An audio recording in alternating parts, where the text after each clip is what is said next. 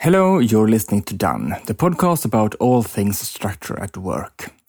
I'm David Stjernholm and I'm your host as always. Right now, I'm writing my third book that will be about how to simplify the tasks that we have to do so that they will get done quicker, easier, and with less effort. In the book, I would like to include plenty of examples of things that we want to simplify at work, and I would like to hear your examples. So email me at david at stjernholm.com and tell me what you would like to make simpler at work, since it's always so frustrating to do. It is probably something that you do from time to time and that you don't feel like doing because it's such a hassle, but you have to do it anyway. Email me. I would love to hear from you. And now for today's episode that is about a shortcut to better structure.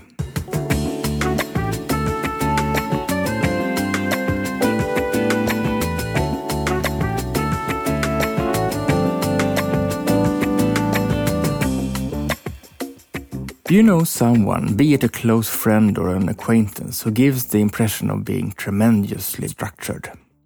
The person always responds to your emails, finish what they promised they would do with good margin, seems to be on top of things, and remains calm and composed in most situations. Do you wish you were like that as well? If not entirely, then at least to some greater extent.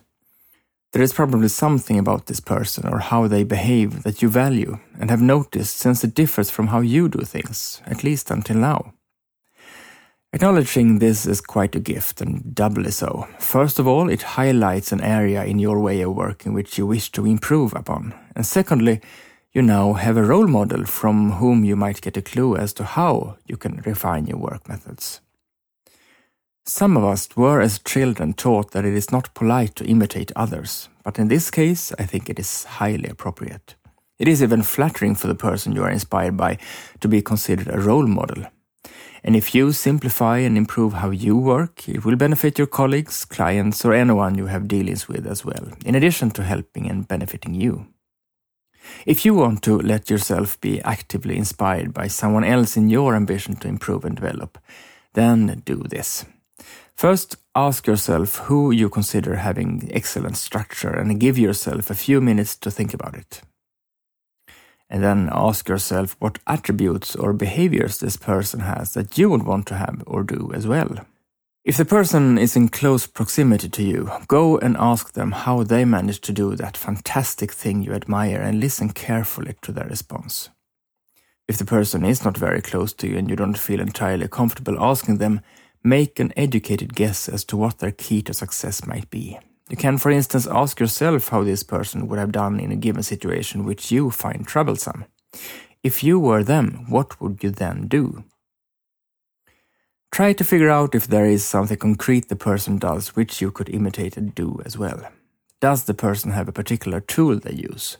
Have they established a certain habit?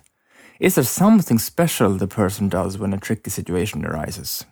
Is there something special the person says or asks in the dialogue that makes things so much easier further into the process and collaboration?